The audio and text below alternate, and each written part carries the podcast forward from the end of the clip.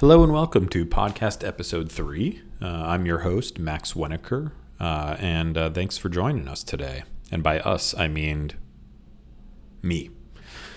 Today, we're going to be talking about how to run meetings, um, certainly team meetings, but I think you know meetings in general. Um, I find that a lot of uh, first time managers and also experienced leaders, they might be great people managers, but sometimes they don't really effectively run meetings. Um, I was meeting with a founder the other day who actually called this out. He said, You know, I feel like I'm a really good manager. I'm great at helping my team uh, be successful.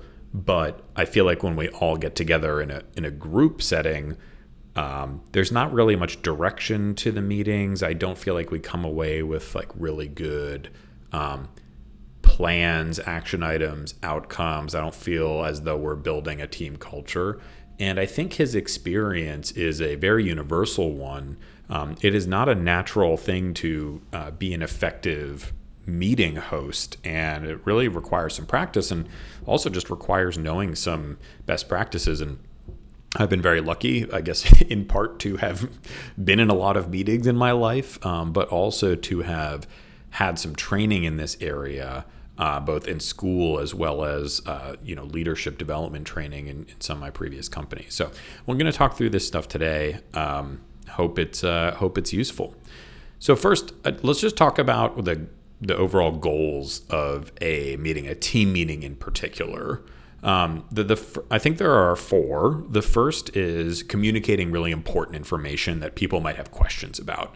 Uh, the reason I say that it's for information that people might have questions about. Really important information or just general information that is straightforward should be an email or a Slack message or some other uh, non real time communication uh, channel. And uh, the reason is that meetings inherently take up a lot of people's time. And if you're going over things that don't really require discussion, um, can it can easily be a waste of people's time. And so um, I like to reserve meetings for uh, communicating information that people might want to learn more about or have questions about or isn't necessarily super clear. Um, an example, uh, I was uh, in in one of my previous Uber roles uh, I was going through a reorg with my team where we were changing uh, what people's job descriptions were and who they were reporting to and what all of the teams within my org were were focused on. And uh, I wanted to tell people about why and how that would happen in a meeting. Um, I think if I had done that over email, one, it either would have been an incredibly long email, or two, it would not have had some of the necessary information or um, given space for people to ask questions, and ultimately would have resulted in uh, people being scared uh, and potentially having a lot of their concerns unresolved because it, it was an email. And so it made sense in that case to have a team meeting. Another good reason for having a meeting is or with your team is to just remind your team about why you are here. Uh, it is very easy for individuals in a team to get caught up in their day to day, sort of like, this is what I'm working on, and I'm just focused on this specific thing that I need to do. And sometimes when you get caught up in your day to day, it is easier to lose sight of the way that your work fits into the bigger picture basically why is your team here beyond all of you just doing individual work? Uh, why do you exist as a, as a group? And why does the work that your team does matter to the company, either to the end user, be it external or internal? And so um, it's helpful to get together and sort of remind people, like, hey, this is what we're doing. This is why we all have jobs, and this is why it's important. Um, and as part of that, you can talk about what the goals are for the team. Hey, this is this is where we're trying to get to. Sort of shine that shine some light on that north star for the team to um, understand. Here's where we're trying to go. Because if you can get everyone rowing in the same direction, um, you'll you'll move a lot faster. Another reason for having a team meeting is to update the team on progress towards those goals or major milestones. For example, the uh, the OKRs or objectives and key results that your team has for the quarter. Um, it is really helpful. You know, you might be looking at some of these metrics as a manager every single day. You might be seeing these user engagement metrics going up or down, or going towards goal or away from goal. it's not necessarily the case for your team. Uh, it's not a great assumption to to believe that they are also looking at these metrics day in and day out and it is helpful to come together and just say hey this is how this is what we're um, what our progress is in the quarter so far towards this metric um, this is where it needs to be uh, we're ahead of that or we're behind that and here um, here's how i'm thinking about what what we can do to what we can do to get there or um, i'm looking for ideas on other things that we could do to um, help us get there. And just it's good to talk about that progress because then it helps people keep in mind sort of what's important, like I talked about before. Um, and then the the other reason for having a team meeting um, can be helping people understand what's going on in the larger organization. So creating that connective tissue. Um, again, going back to that uh, that second point, of reminding folks why they're here. Uh, it's also helpful to rem- to remind folks or teach them for the first time, get them information about what else is going on in the business. Uh, I remember there were many times when I was working in an operations role where I had absolutely no clue how the sales team did its job, and uh, one time we brought in a sales team member to just give us the pitch on the product that they gave to external clients. And I remember I myself, as well as a lot of members of my team, were uh, floored. You know, we had never seen that sales pitch before. We had no idea how external uh, clients were thinking about our service, and there were actually some like really good connections we were able to make between uh, what the sales team was selling and what we knew to be the case internally. We were able to provide some good tidbits to the sales team to enhance their sales pitch, and um, it definitely energized the team because they saw how what they were doing really um, impacted the business because it was literally being sold to people who would pay us money and pay their salaries. Um, so I really like understand bringing in people from other parts of the company to help a team understand, help my team understand sort of what is going on in the other parts of the organization because as much as you as a manager probably have some visibility of what else is going on in your organization you might imagine that people farther down in the org are much less connected to it uh, or you know simply don't have time to be thinking about that as much unless offer that information more proactively sometimes i also like to uh, have a rotating project presentation as part of my team meetings where uh, I'll, I'll have one of my managers or even someone, uh, an individual contributor who's working on a project, come and just present for three minutes or so on what they're doing and why and what the results have been. And it really, uh, there have been some really good presentations by folks who maybe aren't super comfortable even just with public speaking in front of their own team of 10 or 20, um, but are willing to try it. And uh, they say, hey, I'm working on this thing and people have some amazing questions. It builds camaraderie and it also builds a better understanding of what everyone's doing, such that everyone can help each other in more impactful ways. Um, now, there's another goal of a meeting, at least in my mind, that's not related so much to a team meeting, but just a meeting between people uh, in an organization. And, and, of course, that's to make decisions. Uh, and uh, sometimes decisions can't easily be made over email or Slack. As soon as you start seeing more than a couple responses to a question uh, around something that needs to be decided on, you can be pretty confident that that probably needs to turn into a meeting rather than something that's happening asynchron- asynchronously or where people themselves are not able to understand each other's tone. Okay, so talked about goals of a meeting. Um, now, what uh, content can you use and and how do you present it? Um, this is something I've seen a lot of uh, leaders struggle with as well. Um, I uh, I once worked at a company where uh, one of the leaders would literally just share like a plain text Word document as the presentation, and um, it was up on the shared screen the whole time on Zoom, and we couldn't really see each other's faces. We were just faced with this wall of text. And it was very distracting and also um, very hard to follow. Uh, you know, a bunch of text. It, it, it's not fun to try to read a book while you're also having a meeting, let alone if you're being told something on top of that text, right? And so I think that the reason I give that example is just to serve as a uh, reminder that it's not just what you say, it's also how you present it. Um, and in general, the more text, the worse the presentation is. So let me just start with the best practice of do not toss lots, lots of text in front of your team. It is both uh, distracting to the conversation or to the presentation. It's also potentially uh, like dis- discouraging in terms of people feeling like they don't are not able to grasp some of what you're offering. Um, okay, so we're not going to put walls of text in front of our team. Great.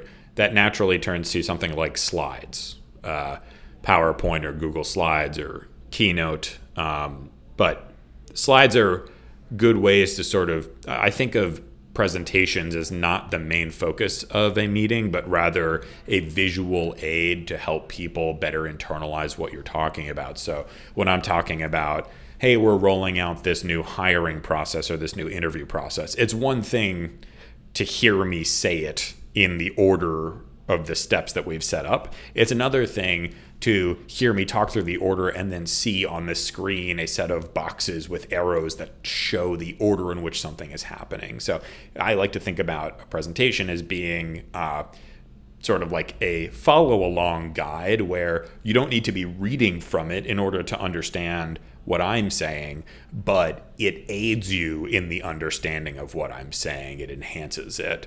Um, so I really like graphical slides. Uh, they don't have to be fancy to be clear. I am both colorblind and aesthetically not gifted whatsoever. Uh, and I still believe, and maybe I'm a little biased, but that I make effective slides even if they're quite simple. And it, it can be as simple as a few boxes or shapes with arrows to describe something you're talking about. Um, even just a graph, something, a, a data point or metric that's visually represented can be very impactful compared to just saying, hey, this increased by 50% since last year. It's another thing to see it with two different bars on the screen. Um, when a slide does have text, I think, you know, at most you can have five to six lines of text such that it doesn't become an overwhelming experience to read it and people stop paying attention to you. Um, you can feel free to split that text amongst bullets in terms of quantity or bullets in terms of length of each bullet, but keeping it to five to six lines at most, such that it's a pretty easy read and easy thing to digest, is really helpful. I'll also call out, and I've, I've seen this happen a lot, and this is something I've worked with um, managers on many many times. Oftentimes managers are you know subject matter experts in something. That's often why they've become managers. And they feel the need to communicate all of the information in their brain to their team. And uh, i want to if you take away one thing from this entire podcast episode it is that that is never a good idea. Uh, people have limited attention spans. And so if you um, I, the way I would think about it is not what do I need to communicate to them, but start with how much space do they have to internalize information, and then what is the most important information that I need to communicate to them that fits into that space. Because if you say, hey, I've got two and a half hours worth of information to present to my team and they need to know all of it, you're definitely not going to be successful. I, I've never been in a meeting for two and a half hours straight where I was able to pay attention the whole time. And um, it, if you have two and a half hours worth of content, I strongly advise thinking about how to uh, abbreviate it and what's really necessary for people to know such that you can fit it into a smaller window that more matches with your team's actual attention span. Um, slides generally should be things that you reference. So I, I, have often seen and given this feedback to managers, and I've probably been guilty of it in, in my day as well. Uh, uh, text on a slide that then the person running the meeting just reads to their audience. Um, you don't need you don't need to read off of a slide. All of your team members, I'm assuming, in most corporate settings, are capable of reading those slides themselves.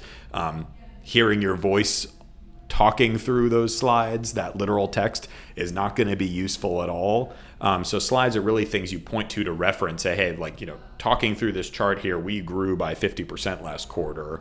Uh, not let me read this whole bullet to you. Uh, just use it as a reference point. another thing that uh, uh, in terms of content and, and how to present it is uh, this is really applicable to teams that aren't in person or have at least a part of the team not present and you have to use zoom or some or some other sort of conferencing tool uh, it's very reasonable while you're talking to present information in a screen share format. So I've got some slides or I've got a graph and I share share my screen such that others can see it as I'm talking through it. But as soon as it comes time for people to ask questions or discuss a topic because you're there to sort of figure something out, I believe it is best to stop your screen sharing such that you can see each other's faces, um, have a more sort of normal conversation as if it were in person and so that you're no longer distracted by this text or slides that's on the screen um, that isn't necessary anymore. So it, it is a little awkward at first, but I, I have found it to be a definite best practice that as soon as it comes time for people to start asking questions or for there to be a discussion, I stop sharing my screen I look at faces and everyone's able to see each other. And then once we move on to the next topic that we need slides for again or a visual aid tool, I will go back to screen sharing and I might go back and forth a few times in the meeting. It's a little jarring, but each individual piece of that process works a lot better. And the last thing I'll call out in terms of content presentation is just graphs are really nice. Uh, graphs help turn metrics or data from things that um, you know analysts understand to things that everyone can understand and graphs are really good translators of information to um, visually show people what you're trying to refer to when you're talking through sp- specific data points and i think it's best to assume that um, your team members on average probably have a lesser understanding of all of the data and metrics that um, make up your organization's performance than you do. And therefore it's really important to present that data in a very clean and easy to understand way such that they can internalize it. You know you've had a lot of time to look at these metrics and digest them and maybe even have some training in it um, it's not likely that every single member of your team has had that same amount of time and training so if you can go in assuming that everyone has a little bit less or a lot less of an understanding of all of the data that you um, have in your brain uh, it'll be helpful for ensuring that you are communicating all that information in a very uh, simple way. So, last topic uh, as part of running meetings that I want to talk through is just some general best practices. Um, and I, am going to talk mostly about team meetings here because they're, they're ones that happen very frequently and are recurring. Um, but I think these probably apply to pretty much any type of meeting. Um, so, in no particular order, first, team meetings should never ever be longer than 30 minutes and that's a little bit of a controversial opinion but i'll tell you why uh, i have actually tested this with multiple different teams where i set a team meeting for 30 minutes for 45 minutes and for 60 minutes and in every single case the meeting took up that amount of time regardless of whether it was 30 45 or 60 i like to think of it as air takes up the space it is given, right?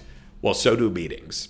Uh, I there must be something psychological going on where people, you know, feel like there's more time and therefore can sort of go deeper into topics or talk through more things or talk more slowly. I don't I don't know what it is, but I can tell you that meetings almost always take up the amount of space that they're given, and in order to hold people's attention, it's best to keep them short there is only so much information that you can communicate at one time.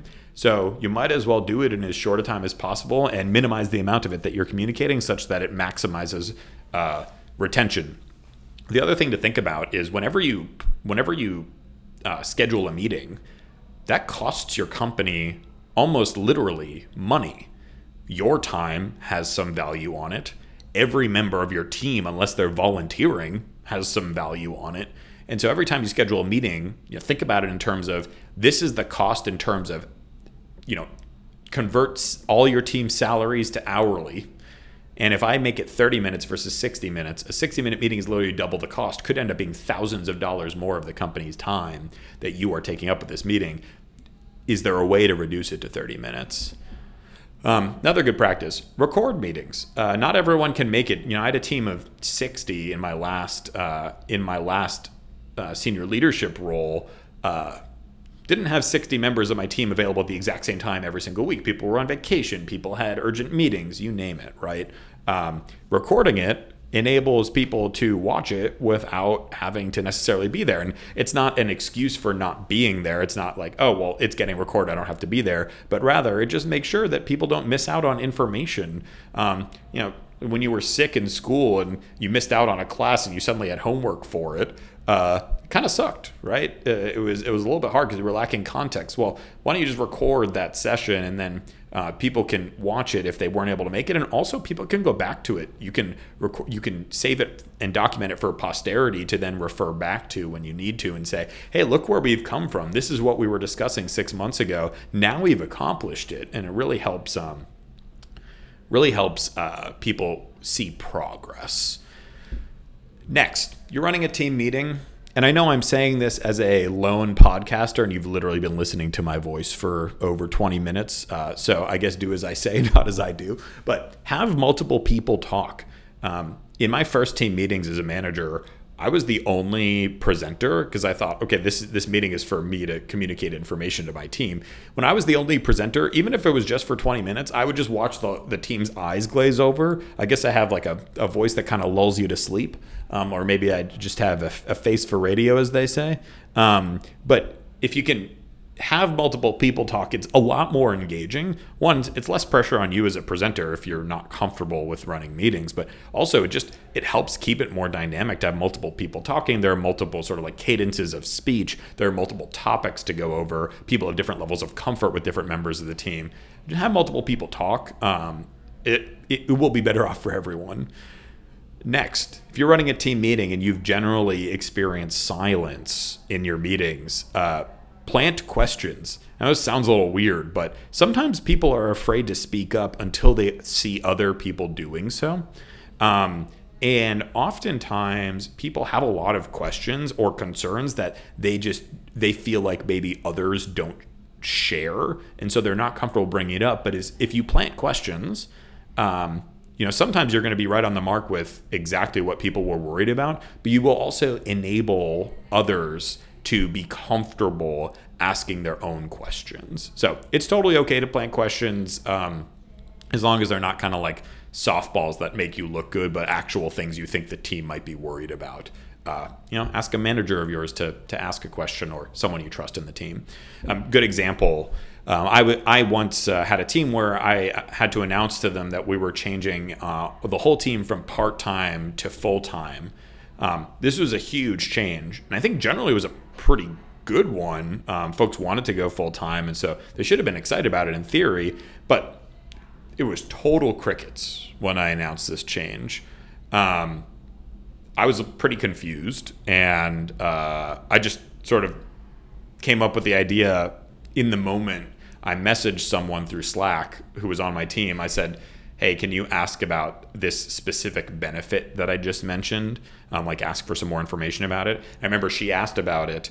Um, I answered the question, and I obviously I planted it, but I still answered her question as if it was her question. And then suddenly, after she asked that question, the floodgates opened, and there were a lot more questions. And by the end of it, we'd answered a lot more of people's concerns that I wouldn't have thought of myself and really needed to be brought to light um, but people were not comfortable asking them until they saw someone else asking them.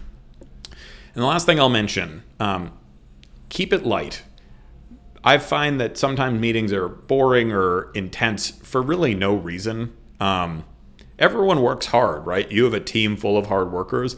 Everyone deserves to have a little fun. Coming together as a team, or really just any interaction in a company, it might as well have a bit of levity to it. Um, it might as well be a team building exercise. You can think about every meeting as an opportunity to further build trust and relationships uh, and belief within your team or with within the group that you're working with. Um, and if you could bring a little fun to it, uh, everyone's going to be happier. Um, I, I remember once I set up an initiative where every manager on the team would present a slide on themselves. This was just an idea I had to make it a little more fun. And they would answer very weird and random questions like, What's your favorite fast food?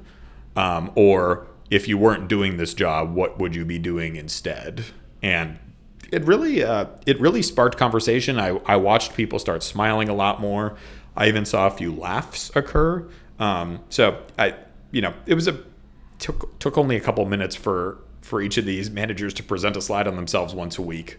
Um, and we rotated throughout the team eventually, but it really uh, changed the the dynamic of the meeting from one that was just hey we're here to discuss what's going on in the team to hey we're here to um, have some fun and i think that really like builds long-term culture and and buy-in and love of a team Okay, I've been talking for 25 minutes.